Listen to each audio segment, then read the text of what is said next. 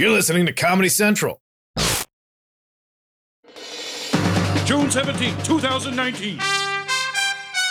From Comedy Central's World News headquarters in New York, this is The Daily Show with Trevor Noah, Ears Edition.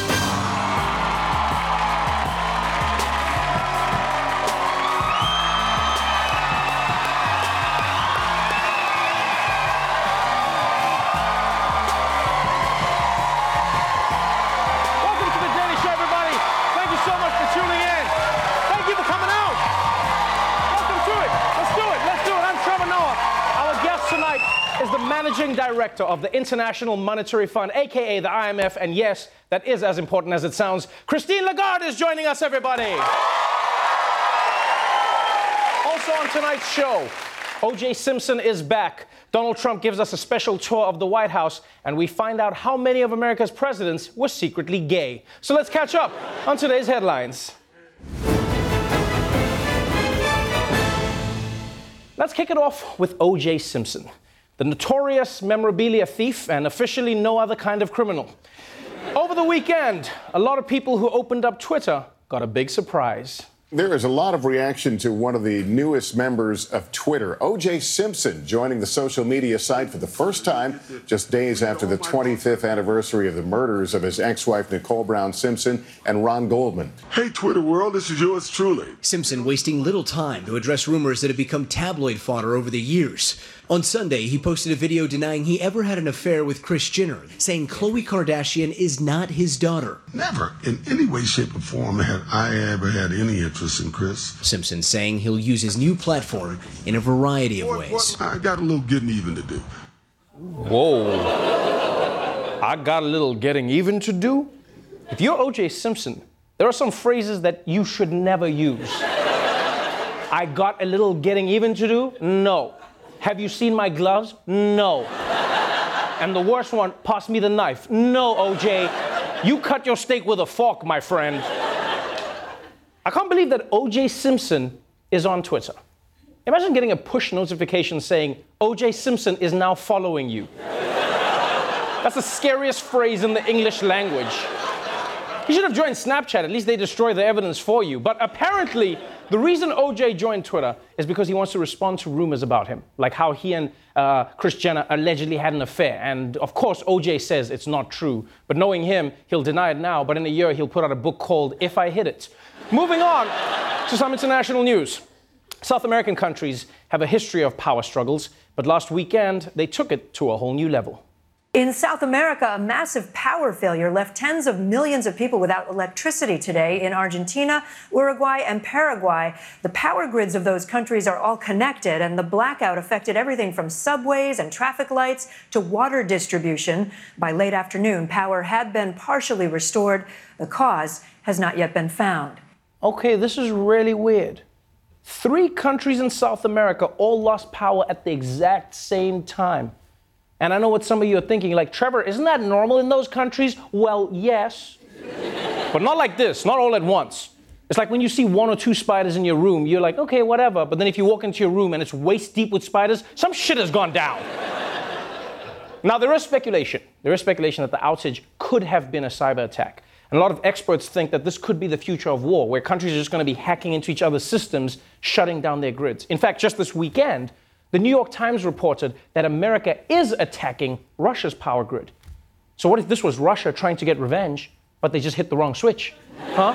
Yeah, Vlad was like, I'm flipping switch, but nothing is happening. It's like, no, Vlad, that is wrong, America. You're switching off south. Okay, how about this one? No, that's garbage disposal. By the way, have you ever noticed how like your attitude about a power outage dramatically changes the longer it goes on? Right? If there's power that's out for 30 minutes, you're like, oh, this is gonna be romantic. Let's light some candles. But after six hours, you're like, all right, I'm gonna ambush the neighbor and steal his gun. Baby, you strangle his grandmother. and finally, some news from the Democratic primary. Pete Buttigieg, Democratic candidate, mayor of South Bend, and real life boss baby. Over the weekend, he did an interview with Axios on HBO, and one thing he said took the reporter a little by surprise. If you were to win the nomination, they'll say you're too young, too liberal, too gay to be commander in chief. You are young, you are liberal, you are gay. how will you respond? Uh, people will elect the, the person who will make the best president. And uh, we have had excellent presidents who have been young. We have had excellent presidents who have been liberal. Uh, I would imagine we've probably had excellent presidents who were gay. We just didn't know which ones. You believe that we've had a gay commander in chief? I mean, statistically, it's almost certain.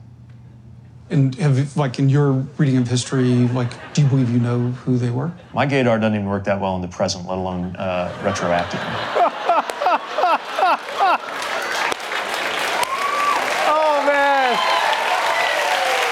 that was such a great response. I love how the journalist was like, I'm going, who, I'm going, I'm going, I'm going, I'm going. It's so funny that the journalist thinks because Buttigieg is gay, he automatically knows who else is gay. Like gay people can even recognize each other across time. Yeah? It's the same way when I tell people I'm from Africa, some people are like, oh my God, you're from Africa. Do you know Mufasa? I'm like, no, you idiots. We went to different high schools. Come on. Also, Buttigieg is a better man than me. Because you realize he could have said any president is gay, and that guy would have believed him. Yeah, he could have been like, well, Thomas Jefferson was totally gay. Guy would be like, what? How can you tell? I'd be like, oh, I can tell. that would have been it. But here's the thing there's no way to know for certain which US presidents were gay, and there's nothing wrong with it, right? But there's no way to know. Although Grover Cleveland does have a cameo in the new Taylor Swift video, so you never know. All right, that's it for the headlines. Let's move on to our top story.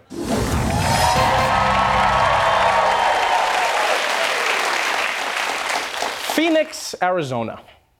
When people think of Phoenix, what do they think of? Well, no one actually thinks of Phoenix, but if they were forced to, what would they think of? It would probably be the extreme heat, or a college you can graduate from in three weeks, or the fact that the city's basketball team has the world's most random mascots. Yeah, seriously, how do you pick a gorilla when you're the Phoenix Suns? All right? You could have been a phoenix, or you could have been a sun. A gorilla makes no sense. Even gritty makes more sense. Because that's how you look if you spend your whole life in Philly eating cheesesteaks, all right?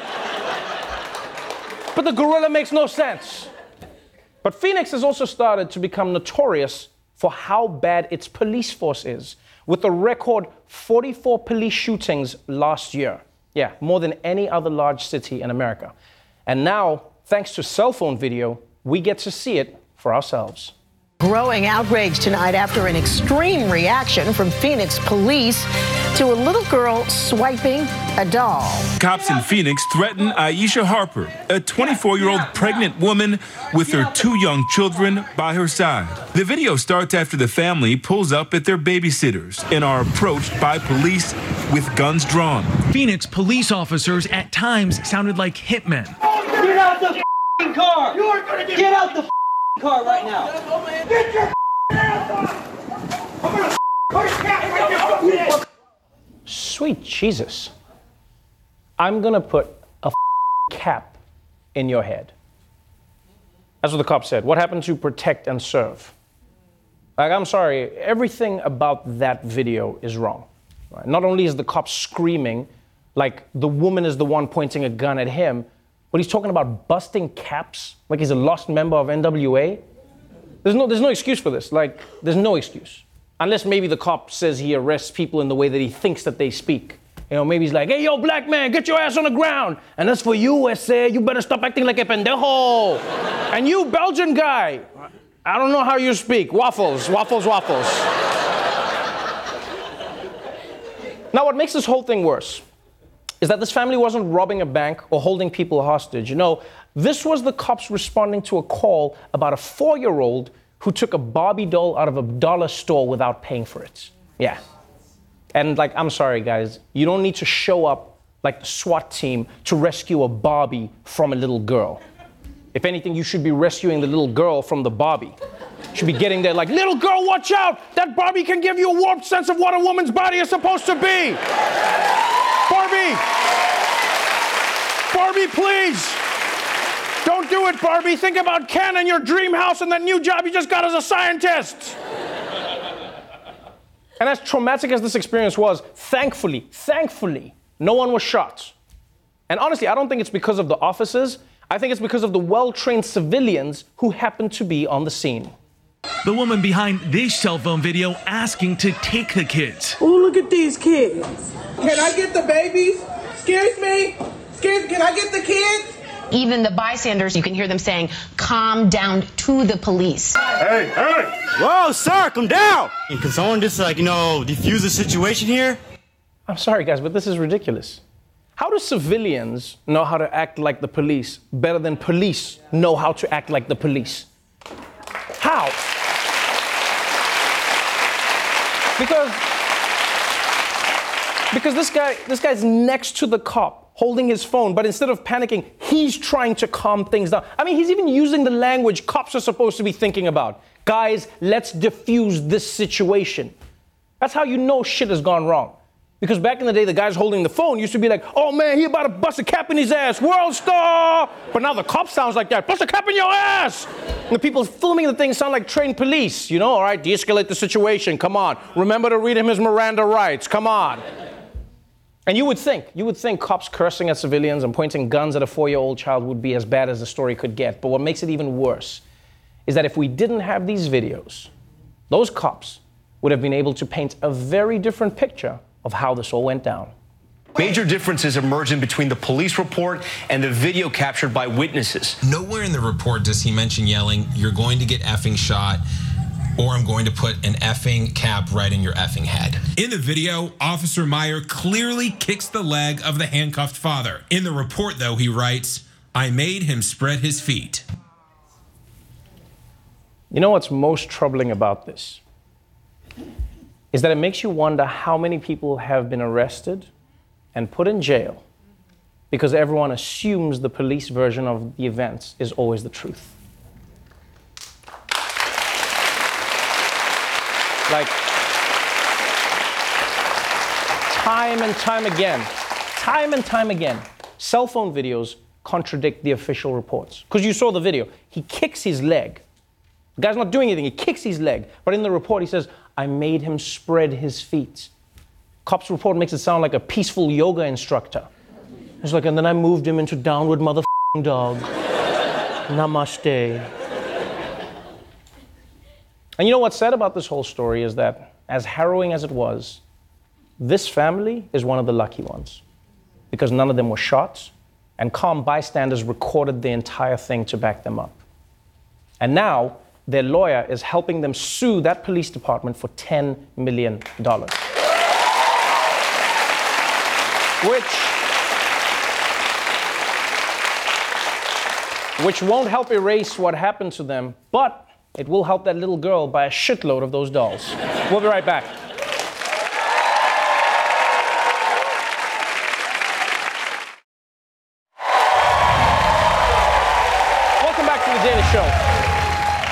You know, one of the things that makes President Trump so unique is the way he interacts with the media. He doesn't give many traditional press conferences. You know, he mostly just shouts at reporters in front of a helicopter or takes a few questions when he's with a foreign leader, or his favorites, just shares policy ideas at the drive through. He's like, let me get a burger, no lettuce, no pickles, and no deal with Iran.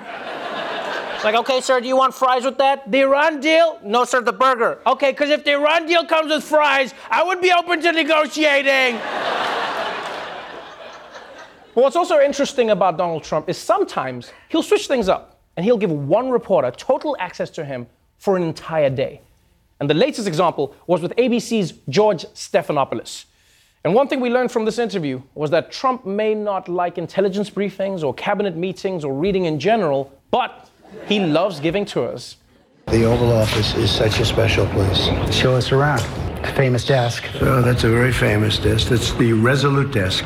You have your choice of seven desks. They have seven desks. They give you pictures of desks. They give you pictures of carpet. This is the Ronald Reagan carpet. They give you pictures of the drapes. You see the drapes? They say, I think we have 12 sets of drapes we can use. Here's your new Air Force One. It's going to look incredible. It's going to look sleeker. What's the biggest personal really touch you've put on the Well, I put a lot of them, uh, the flags. You didn't have flags to any great degree. It's like the, the weirdest episode of MTV Cribs. yeah, you know, this is my flags. Yeah, yeah, this is my desk. That is a lot of flags, though, right? And it seems innocent, but when you think about what Trump does to flags in public, I don't even want to imagine what he does when they're alone. Yeah, those flags were probably like, Stephanopoulos, take us with you. Please, Stephanopoulos, please. Trump spent so much time showing George Stephanopoulos around, you'd think that he was looking to sublet the Oval Office. But since he had a member of the fake news media there, he also used the opportunity to hit back at them and their phony reporting. I watched your show this morning. I watched Good Morning America, and they had uh, something about uh, the polling, and it's really suppression polling. It's fake polling, but in that case, it was just made up polling. And I had made, I had the same thing made up. I mean, they give you phony numbers. They give you numbers. They said that they have access to numbers, which I don't believe they have access to. Trump basically treats polls the way some people treat their bathroom scales. You know? Yeah, when you're happy with the number, you're like, yeah, this is science. I mean, that's what I weigh. I mean, this, this technology. But if the number is not what you want it to be, you're like, this is this shit is going back to Bed Bath and Beyond. That's not that's not right. That's not right. Is this pounds or kilograms? Unfortunately for Trump, though, there's one poll that he couldn't blame the media for because it was done by his own campaign. The Trump campaign's internal polling shows the president trailing former Vice President Joe Biden in critical battleground states 39 to 55 percent in Pennsylvania, 41 to 51 in Wisconsin, and by seven points in Florida. CBS News has learned the Trump campaign fired several pollsters after those internal polling numbers were leaked. oh, man.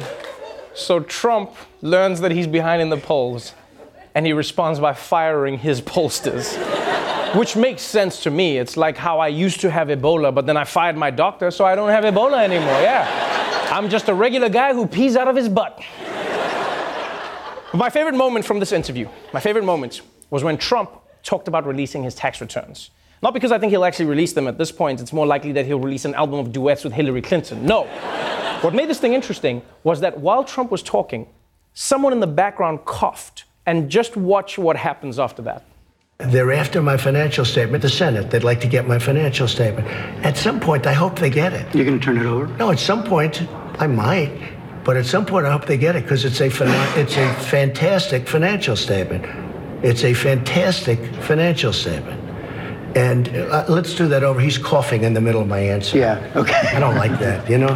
When your chief of staff. If you're going to cough, please Just- leave the just room. Get a shot of, and I'll, I'll come over here. Just, You just can't, you just can't. just to change the shot. Okay. Sorry, Mr. Trump. Okay, do you want to do that a little differently then? Yeah, we just changed the angle. Okay. Yep. Thank you. So at some point, so at some point, I look forward to, frankly, I want, I'd like to have people see my financial statement because to it's you. phenomenal. Yo, are you serious? It's like a real life episode of The Office. He's looking at the camera, the camera's going off. I, I half expected Dwight to pop up on screen and just shake his head. But you have to give it to Trump. He might not be a good president, but he is a fantastic television professional. He knows his angles, he's giving them different line readings, he's changing it up. They're coming for my precious tax returns. And I, wait, who's coughing? All right, let me take that again. They're coming for my precious tax returns. All right, that was the one. That was the one. And by the way, I don't think it was a coincidence that his chief of staff just happened to cough right when Trump was talking about releasing his tax returns. Yeah, that didn't sound like a real cough. It sounded more like a shut the f- up about your taxes. That's what that was. So, that was Trump's one on one with ABC. And really, this makes it clear why he doesn't do interviews very often. Because in one interview, he contradicted himself on the polls, he flipped out at his coughing staff, and worst of all, he somehow managed to look shorter than George Stephanopoulos.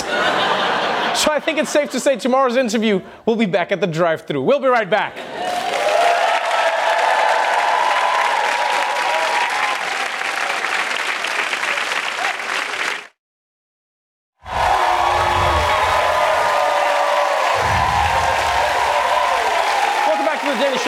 My guest tonight is the managing director of the International Monetary Fund. Please welcome Madame Christine Lagarde.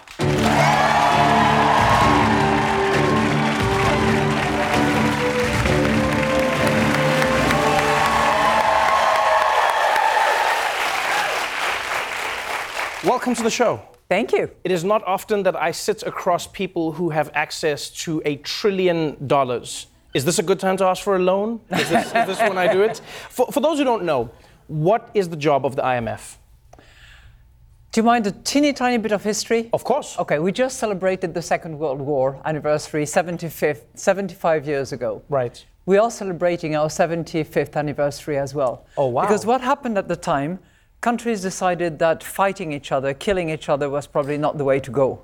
Because it all started with a bad economic situation. Yes. So they thought rather than do that, why don't we set up a club, give it a lot of money, and have competent people number one, give some economic advice. Number two, give some loans in case any member of the club is not doing so well. Right. And number three, ask them to give technical assistance. That's what we do. We try to help countries with better prosperity and we try to help with financial stability so that the world is not going in too bad a direction. It's interesting that you got this job at a time when the world was going in a bad direction because you took over like basically at the peak of the financial crisis. And some people have, have said that's that's another example of I don't know if you've heard of it, the glass cliff. You know, you have the glass ceiling, and they say the glass cliff is when something goes really bad, and then they give the job to a woman. They're like, all right, all right you can have it now. Yes, yes, you're right. Oh, okay, Uh, yes.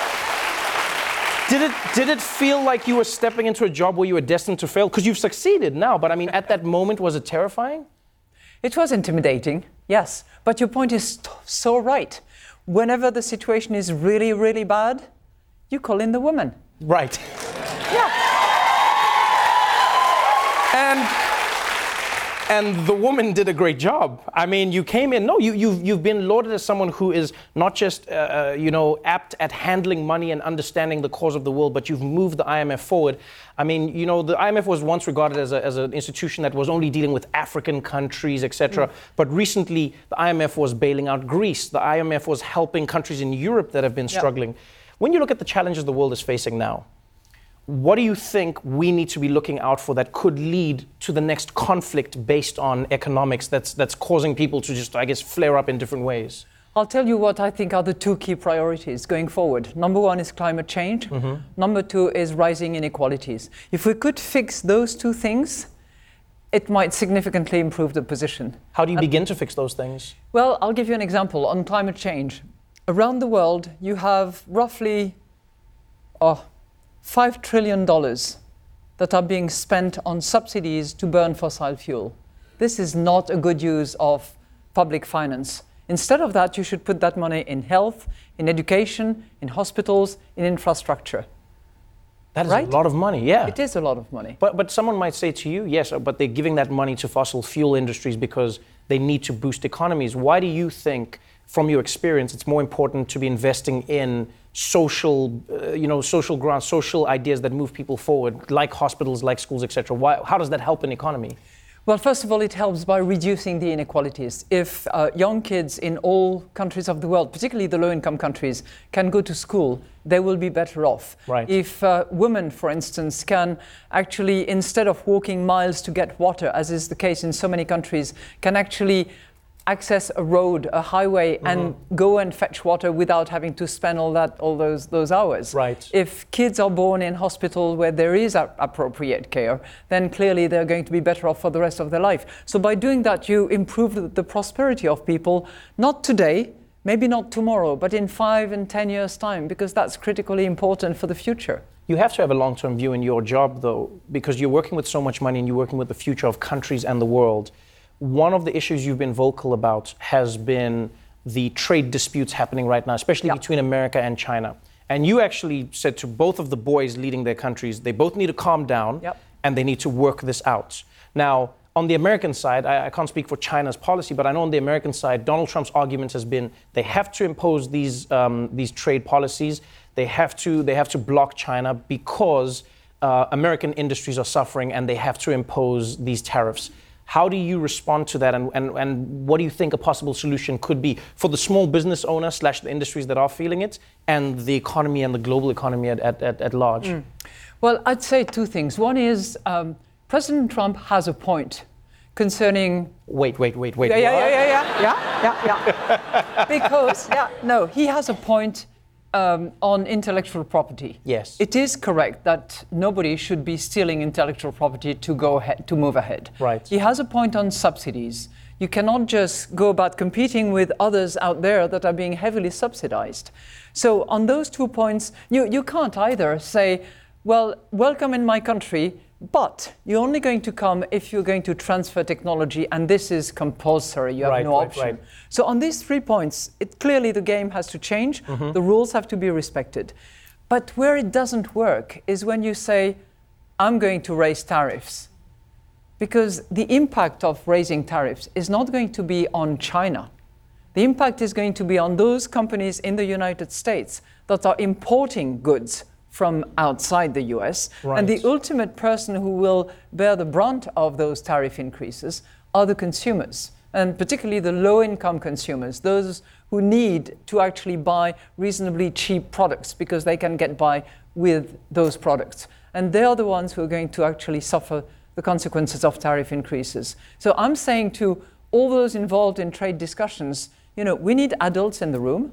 Uh, you need to hear.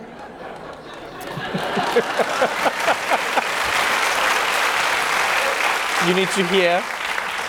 You need to hear the economic facts, not focus on one or two numbers, but look at the overall picture Mhm. and understand that if, if you actually do that, you're going to give a little haircut to the global economy. We've calculated that if there is tariff on the entire business between the US and China, at 25% as is threatened, already applied on some, it's going to shave off about half a percentage point of growth.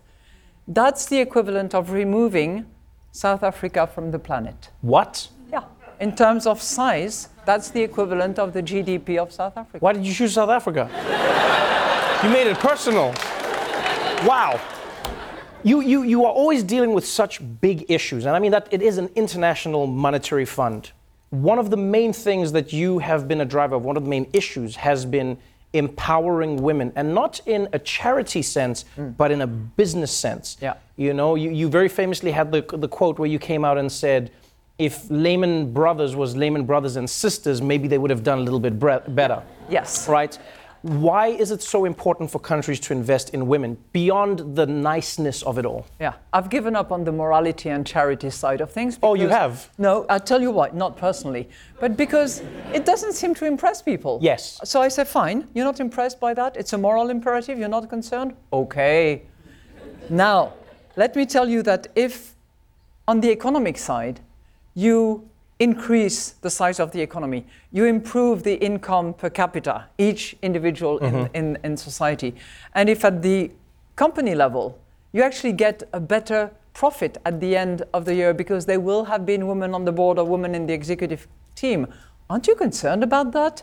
I don't know yet, and I have to meet yet the leader of a country who says, No, I don't want more growth.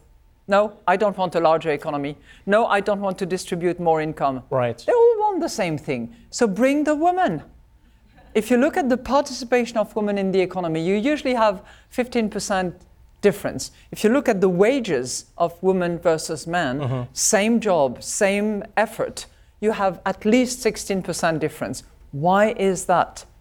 This is a complete waste of time and waste of energy and waste of resources. So women have to be given the same opportunities, be given the same salary, and have the same exactly rights as men. Thank you so much for being on the show. Wonderful having you. Good luck at the G20. Christine Lagarde, everybody.